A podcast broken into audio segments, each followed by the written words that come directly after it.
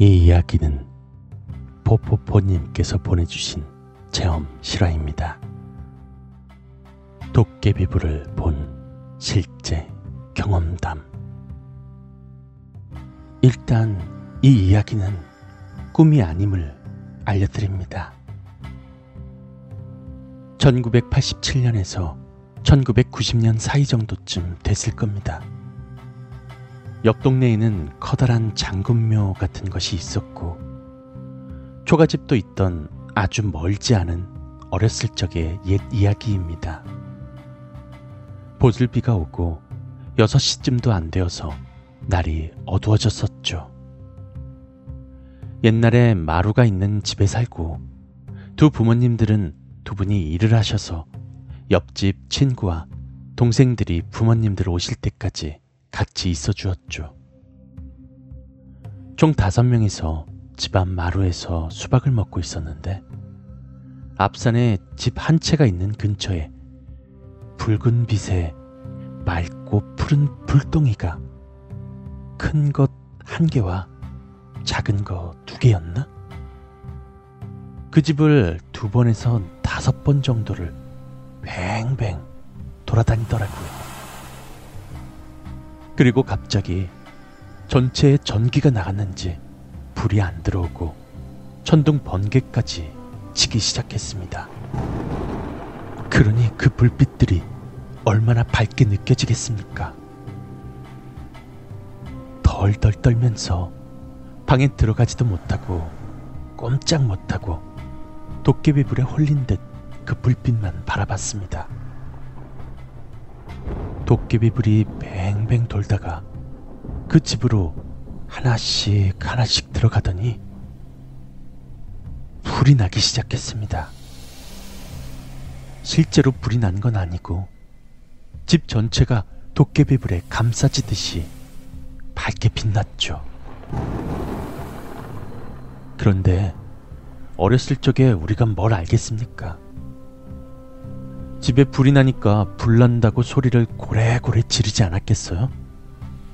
그런데 어른들은 아무도 오지 않았습니다.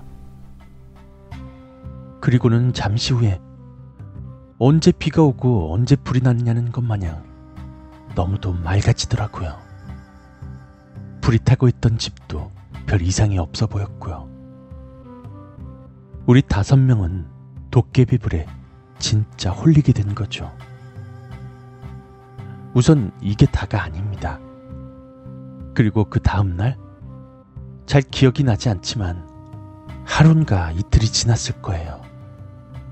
제 남동생이 새벽에 화장실을 간다며 나갔는데 왜 옛날 화장실은 밖으로 나가서 재래식인 거 아시죠?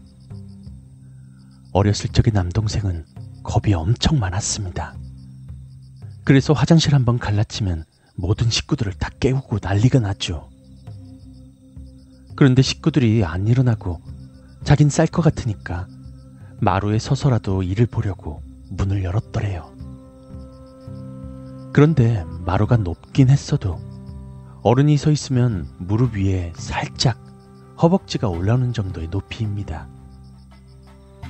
그런데 허리 위에만 걸려있는 전설의 고향에서 나올 법한 갓을 쓰고 검은 한복을 입은 네 맞습니다. 저승사자 같은 모습이 눈만 반짝거리고 서 있는데 뭐라 뭐라 중얼거리더니 사라지더래요. 그때 중얼거렸던 말이 아, 여 집이 아니구나 뭐 이런 비슷한 말이었대요.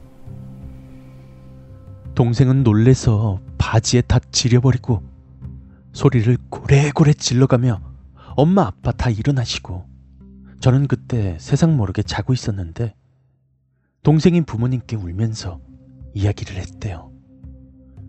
부모님은 마침 일전에 도깨비불 이야기도 들으신 게 있었고 많이 놀랬겠다 싶어서 진정하고 잘 때까지 달래주셨다고 하네요. 별일은 아니겠지 생각하셨는데 바로 그 다음날 도깨비불이 들어가서 불을 냈던 그 그 집의 할머니께서 돌아가신 겁니다. 그리고 사, 오일 후에 그 집의 아저씨께서 트럭 운전을 하시는 분이셨는데 그 아저씨도 교통사고로 돌아가시고, 그 집의 형제 둘 중에 둘째 아이는 경기를 일으키고 첫째는 다리도 다쳤다고 하네요. 그 후로 며칠 안 돼서 이사를 가셨고요. 사람이 살지 않는 집이 돼버렸죠. 그 후로 동네 어르신들은 절대로 그 집으로 가지 말라고 아이들에게 신신당부를 하셨는데 어디 아이들이 말을 듣겠어요? 동네 오빠들 그리고 언니들, 친구들이 여덟 명에서 아홉 명 정도 그 집으로 놀러 갔었습니다. 그 집은 실제로 불이 난 집은 아니었는데 안에 들어갔더니 여기저기 불이 탄 흔적들도 있었고 무언가 굉장히 음산한 분위기를 느꼈던 것 같아요. 그때 같이 갔던 아이들 중에 몇 명이 이상한 일이 또 생겼었던 것 같은데 지금은 잘 기억이 나질 않고요. 그냥 안 좋은 일이 벌어졌었다 정도만 기억하고 있습니다. 그날 이후로 우리도 그 집엔 가길 꺼려하게 되었고, 그 집으로 가는 입구를 동네 어르신들이 아예 막아두었었죠. 어렸을 적 겪었던 신기하고도 무서웠던 이야기였습니다.